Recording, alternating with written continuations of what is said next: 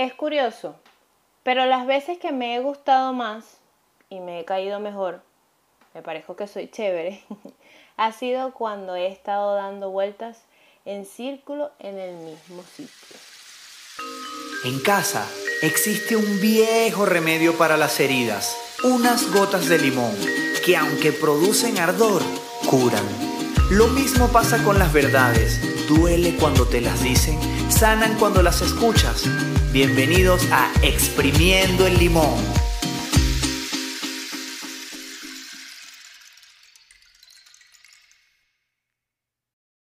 Creo que me he caído mejor porque, bueno, soy más sincera conmigo misma. Yo siempre he dicho o siempre he pensado que las veces que he estado triste, que las veces que he tenido rabia, frustración, decepción, es el momento en donde hago contacto con, realmente con quien soy y siento que me conozco mejor, siento que soy más auténtica y creo que, bueno, que por eso este, esta situación me resulta curiosa. Cuando googleas que es un círculo vicioso en psicología, el primer concepto que te sale, te va, abre su computadora, su pestaña del teléfono eh, y coloca círculo vicioso. El primero, el primero que te sale es eh, que se refiere a un patrón de comportamiento asociado a la tendencia de repetición propia de la mente humana que suele buscar lo conocido, sea o no dañino. Para romper este ciclo negativo se requiere de la voluntad de quién o quienes están envueltos en este. A ver, yo estoy haciendo esto como que necesito un concepto práctico y recurre a la herramienta más rápida, Google, para que podamos entendernos sin tanto tecnicismo. Me voy a referir a los círculos viciosos que he descubierto, eh, que repito en mis relaciones de pareja. Porque bueno, la mayoría de ustedes que me leen en el Instagram, arroba psicorose, les gusta cuando escribo acerca de los dramas amorosos. También es porque la mayoría de las personas que me siguen son mujeres. Entonces, bueno, nosotras tendemos a vernos bellísimas y eh, exuberantes y potrísimas, como diría una amiga, por fuera, pero por dentro nadie sabe realmente lo que sufrimos o los dramas de los cuales somos protagonistas. Eh, como siempre les digo, yo llego a esta conclusión gracias al darme cuenta que he tenido por años en terapia. O sea, esto no es una cosa que yo tengo tres días haciendo, ni... Es más, creo que comencé terapia incluso antes de terminar la universidad.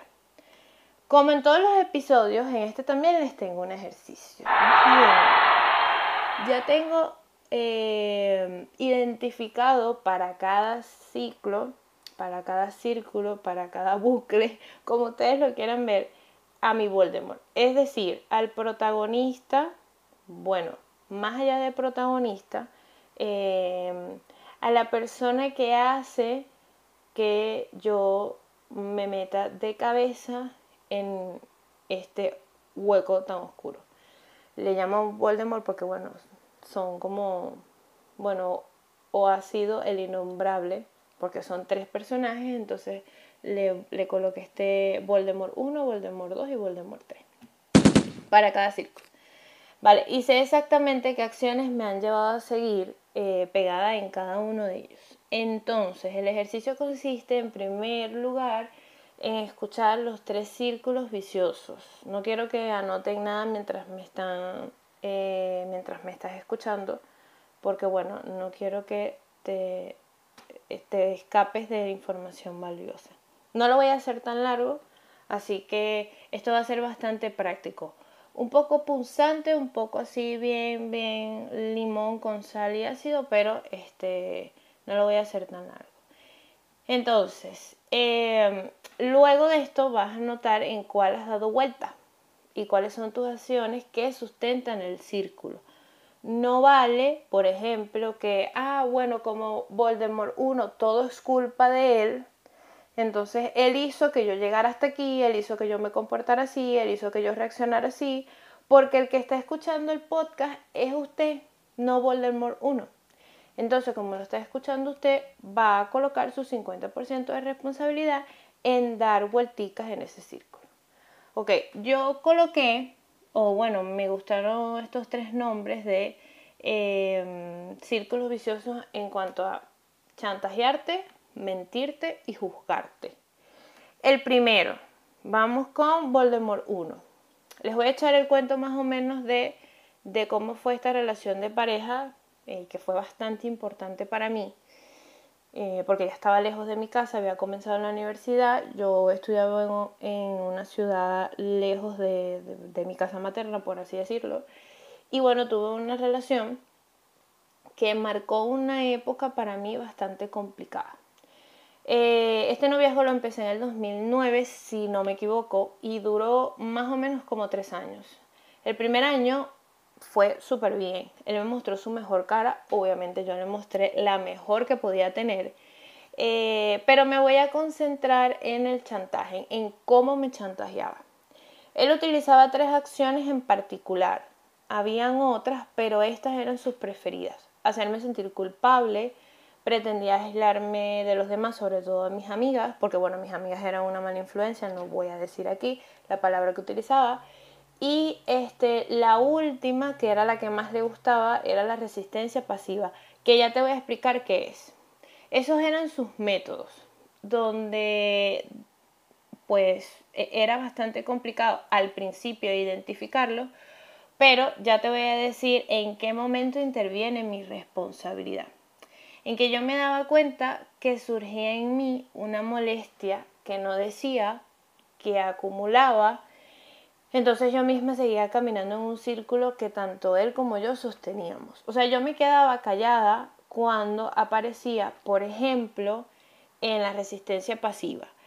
Eh, cada vez que yo tenía un objetivo en mente o una meta o sencillamente quería lograr algo, por ejemplo, no sé, mira, quiero darle una sorpresa a mi mamá y quiero llevarle cosas y tal, o sea, podía ser una, un objetivo grande o podría ser un objetivo pequeño pero lo que sí tenía en común estos dos era que a mí me diera felicidad. Si hay algo que a mí me diera felicidad, él lo iba a sabotear. Entonces, eh, su primera reacción era apoyarme, hasta con entusiasmo lo hacía, pero en el camino hacía cosas para sabotearme y después me echaba la culpa de que no lo había logrado porque yo no era capaz. Por ejemplo, eh, en el momento en que yo estaba terminando la carrera, también quise estudiar, eh, ¿sabes? Como en paralelo, el tema de ser terapeuta gestar. Él me apoyó, todo chévere, pero en el momento en que yo tenía clase los sábados o tenía que estudiar muchísimo, porque tenía dos cosas, tenía la universidad y tenía esto, eh, él empezaba a decirme cosas como, ah, pero es que mañana no vamos a poder salir porque tú tienes que estudiar. O, ay, pero es que no te parece que es como demasiada responsabilidad, ¿por qué no terminas una cosa y después la otra? Él daba esas pequeñas, entre comillas, sugerencias que hacía que, obviamente, mm, se sembrara una duda en mí de si seguir o no seguir. Entonces, el círculo vicioso eh, de este de chantaje, bueno, yo me enojaba, eh, siempre con la energía hacia adentro, o sea, me daban dolores de estómago, de, de, garganta. Yo no decía nunca nada, ¿sabes? Como que me quedaba callada en que será que este tiene razón. Yo decía, bueno, no pasa nada. Luego él trataba de hacerme sentir mejor, de, eh, por ejemplo, a veces si llegaba tarde a una clase o, por ejemplo, no lograba la nota que yo quería o los resultados no eran los que yo esperaba él trataba como de, de estar ahí, entre comillas, eh, pero siempre me decía como que, ay, bueno, mira, es que yo te dije que yo creo que deberías pensarte lo mejor y tal. Entonces, ¿sabes? Ahí era como que mm, me daba la palmadita en la espalda, pero también me hundía más, dándome la, palmadita en la espalda. Eh, nada, después estábamos bien, hasta que a mí se me volvía a ocurrir algún objetivo nuevo y se volvía a repetir el círculo. Entonces, e, esto era como su frase eh, magistral, porque también lo hacía en cuanto a mis relaciones con mi familia, con mis amigos, cada vez que a mí se me ocurría algo, o sea, por ello está en la universidad y obviamente siempre salen planes de vamos a hacer esto, vamos a hacer lo otro, vamos a hacer lo demás allá, además de que muchos de mis compañeros ya tenían la idea de emigrar. Entonces era como aprovechar el tiempo y él siempre salía. Utilizaba otra técnica, por ejemplo, en este caso, de la culpa. Eh, realmente una pareja chantajista emocional jamás te dirá no te dejo salir con tus amigos. O sea, no son tan básicos. A ver, las tácticas son más efectivas. Por ejemplo, te dice, no importa, sal con tus amigas. Yo solo tengo dolor de cabeza, pero estoy bien. Si me pasa algo, yo llamo a mi mamá o llamo a un amigo para que me rescate. No te preocupes, tú sal y pásala bien. Y caes en eso de, no, pobrecito, yo cómo lo voy a dejar solo. Entonces ahí viene él, vale, me cuestiono, que era lo mismo que a mí me pasaba con el tema de mis estudios. Me cuestiono, bajo la cabeza, dudo, ¿será que salgo o no salgo? ¿Será que sigo estudiando o no sigo estudiando? Y ahí era em, cuando decía, bueno, está bien, yo me quedo. Después salgo con, con mis amigas o ya eh, harán otra reunión.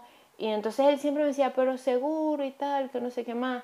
Y yo, sí, sí, seguro. O sea, después de haberme dado un meeting ahí de culpa en que yo asumo mi responsabilidad que aceptaba estar. O sea, yo caminaba con él en ese círculo. O sea, ahí era donde yo decía, vale, te sigo el juego. ¿Ok? Y ahí es donde necesitan ustedes centrarse cuando hagan el ejercicio de su círculo vicioso. A ver, no importa si tienen los tres círculos que voy a describir, no pasa nada, todas las relaciones son diferentes, no se den látigo, no digan que bolas, o sea, que bolas, eh, como decimos nosotros los venezolanos, no puede ser que yo esté en esto, porque yo he tenido varios, pero estos son como los tres que más eh, me han marcado y los tres que me han mostrado muchas cosas de mí misma que no sabía que existían y que bueno, que en algún momento iban a salir. ¿Qué es lo que a mí me llama la atención de este círculo o de este tema del chantaje? Que ya con el tiempo ya no importaba si él no estuviera. O sea, si él no me dijera algo o yo, em, por ejemplo, estuviera en mi ciudad natal y él eh, en donde yo estudiaba. O sea, solamente ya con repetir tantas veces esta conducta se, se instauró en mí, entonces cada vez que quería hacer algo era como que se activaba la saboteadora y decía, ay, pero ¿será que sí? ¿Será Entonces ya era tan grave la situación que no importaba si él decía o no decía algo, porque ya yo misma me lo, me lo hacía. Esto fue lo más lo más contundente para mí de esta relación de pareja porque aunque nosotros terminamos, yo seguía en el mismo círculo. Y esto es lo que me lleva a mí a terapia, realmente, hasta el sol de hoy. No estoy con esta situación, pero sí estoy en terapia revisando otra situación. Vale, en el segundo círculo ya les dije que le había colocado el nombre de mentirte. Siempre lo hago hacia ti, o sea, los nombres que les coloco es mm, chantajearte, mentirte y juzgarte.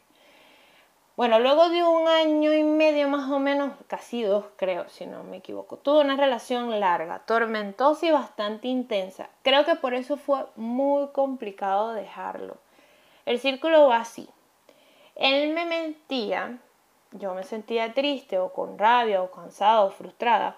Él me buscaba, terminaba yo excusándolo estábamos bien y él me volvía a mentir y se repetía otra vez, ¿ok? Podíamos estar bien dos, tres semanas, a veces era menos y luego volvía a mentir. El círculo fue tan complicado que yo llegué a un punto en donde él no necesitaba buscarme para arreglar las cosas, o sea, o para caerme a más mentiras, sino que ya yo me pagaba y me daba el vuelto. Es decir, cuando pasaban las cosas, yo decía, ah, pero es que seguramente lo hizo por esto y por esto y por esto y por esto y por esto y por esto. O sea, la verdad es que si cuando yo me escucho decirte esto, digo, caí en un punto de sinvergüenzura conmigo misma demasiado grande. O sea, e, era muy descarada conmigo. Em, realmente me daba lo que ellos me daban porque sentía que eso era lo que merecía. Mentiras. O sea, yo no merecía más nada bueno. Em, además de que me daba vergüenza admitir que lo excusaba tal cual como una mamá alcahueta. Entonces llegaba un punto en donde yo me mentía. si mis amigas me preguntaban, les mentía a mis amigas. Si mi familia me preguntaba cómo estaba, les mentía a mi familia. Y así iba, o sea, la burbuja fue tan grande que cuando incluso en terapia le llegaba a maquillar las cosas del terapeuta por el mismo tema de no asumir la responsabilidad que yo tenía en caminar en círculos con esta situación. Eh, fue muy, muy difícil dejar de mentirme y dejar de excusarme y dejar de, de victimizarme. Esa es la palabra. Yo me victimicé muchísimo con esta, con esta relación de pareja. Me costó mucho salir de ahí porque, bueno, siempre encontraba la ganancia de que mientras más víctima estaba, él estaba ahí. Porque, bueno, creo que lo que lo hacía eh, estar ahí pegado también era la culpa, entre comillas. Ya, todo lo dudo. Pero bueno, es más, es más o menos el círculo de mentirme es em, construir una realidad paralela desde un punto de vista infantil en donde yo navegaba ahí y pensaba hacer una casita ahí, pero ya llega un punto en donde te das cuenta de, mira, eh, ha llegado tan lejos que no estás viviendo una vida auténtica, sino que estás viviendo algo que no existe. Vale, eh, pasó mucho tiempo. Aquí sí de verdad fue, fue bastante complicado encontrarme. Eh, pero también lo, lo, más cansón de esta relación es que yo sabía que él me mentía, seguía ahí, pero vivía también pegada a los detalles. Es decir, o sea, yo siempre buscaba cosas para agarrarle las mentiras. O sea, yo seguía ahí, sabía que me estaba mintiendo, sin embargo estaba tipo detective y tal para yo misma darme las excusas. Y ese patrón de conducta yo lo trasladé a varias áreas de mi vida, de mi trabajo, de mi familia, de mis amigos. Entonces, bueno, yo podría mostrarte una cara, pero realmente tenía otra totalmente diferente. Pasa el tiempo, eh, yo me doy mis encontronazos en terapia y llega alguien que realmente me ofrece un amor sano. Entonces aquí yo caí en el círculo vicioso de juzgarme. Eh, todavía estaba como en proceso de sanación de la anterior relación. Pero bueno, llega esta persona súper especial, eh, súper atento, muy sincero Claro, al igual que yo tenía sus temas emocionales, pero estaba haciendo algo para eh, sentirse mejor, estaba haciendo algo como para salir de, sus cosas. Y eso para mí realmente era importante. Ahora, la verdad es que a mí no me gustaba. Eh, si lo pienso en este momento, pues creo que no me di el chance mm, realmente de conocerlo. Yo lo decía de la boca para afuera, como que bueno, le estoy dando una oportunidad pero yo no me estaba dando una oportunidad. El círculo vicioso era así. Él era bastante atento, era, me daba mi espacio, era un buen chico eh, y yo me presionaba a que me gustara. Obviamente me frustraba, me culpaba diciéndome a ti lo único que te gusta es puro sufrir, te gusta la gente que no te valora, que no te quiere, que no desea nada bueno contigo. Porque bueno, estaba bastante destrozada y lo que sí era que me alejaba. Entonces yo pensaba que bueno, yo me alejo y él se da cuenta que no va, que la cosa no va. Y él volvía a aparecer eh, con sus detalles, con sus cosas. Y yo tragándome, tragándome, tragándome eso, pues terminó mal porque le exploté eh, y le dije que me dejara en paz, que me sentía demasiado presionada cuando él no me estaba presionando. Eh, pero yo yo misma me estaba dando mis látigos porque bueno, sentía que no estaba ni con el tóxico como le dicen ahorita, pero tampoco podía darme la oportunidad con alguien que realmente me quisiera. Entonces estaba como en un... Es que ya ni siquiera es un círculo, eso parecía como un torbellino de verdad, porque me sentía bastante, mm, sí, culpable, culpable, no sabía, o sea, realmente decía, no puede ser que tengo claro que, esta persona me hace mal y que yo no quiero volver ahí, pero hay una parte de mí o hubo una parte de mí que realmente quería retroceder y no mirar sinceramente, mejor dicho, no darme la oportunidad de observar al otro que quería, ¿sabes? Como de conocerlo. Es que ni siquiera era como que, bueno, me voy a casar. No, de conocerlo. Yo nunca me di esa oportunidad realmente. Eh, eh, bueno, creo que él me odia. No, o no lo sé, pero, pero bueno, si me odia no pasa nada. Porque cada quien es libre de sentir lo que quiere. Eh, a ver, con esto, para hacer la recapitulación de lo que acabas de escuchar, para mí hay tres círculos viciosos importantes que nadie quiere, pero que bueno, me han mostrado cosas súper importantes de mí y siento que tenía que pasar por ahí para poder darme la oportunidad de tener un amor hoy sano. Eh, y sin embargo, darme cuenta de las cosas en las que tengo responsabilidad total, que obviamente son casi todas, porque una relación es de dos, entonces yo tengo mi 50% ahí. Eh, y, creo que no pasar, o sea, por, por todas estas situaciones me han permitido disfrutar en este momento, en el ahora. Entonces, bueno, uno siempre repite círculos viciosos, mm, no tienes que estar grave psicológicamente para hacerlo, muchos lo hacemos, hasta con la comida o con la postergación de actividades, que eso también lo veo mucho en mis pacientes, hasta en mí misma. Eh, la idea de este episodio era que lo identificaras Quizás tú tienes otro círculo vicioso y si lo tienes, por favor compártelo conmigo. En mi Instagram me puedes escribir en arroba psicorose. Y para mí es, importante que ustedes comenten estos episodios porque me dan material más auténtico para los próximos episodios de este podcast. Y bueno, nada, para que también eh, identifiques cómo te saboteas eh, para que comiences a caminar, quizás no en círculo, sino en zigzag, de una vez en cuando derechito, eh, otras veces, no sé, retrocedo, pero que empieces a ver que por lo menos hay otras formas de seguir caminando, no solamente dando vueltas alrededor de un mismo sitio. Un poco para que sea algo distinto. Mi terapeuta siempre dice, bueno, vamos a estar en terapia, pero con otros temas lo difícil sería es que estuviéramos en el mismo tema 10 años. Ahí sí sería un poquito complicado. Mientras más sepas sobre ti, más cosas podrás hacer por tu bienestar emocional. Entonces, bueno, nos estamos viendo en el Instagram. Ya me van contando acerca de sus círculos viciosos y me encanta hacer este tipo de, de episodios con ustedes.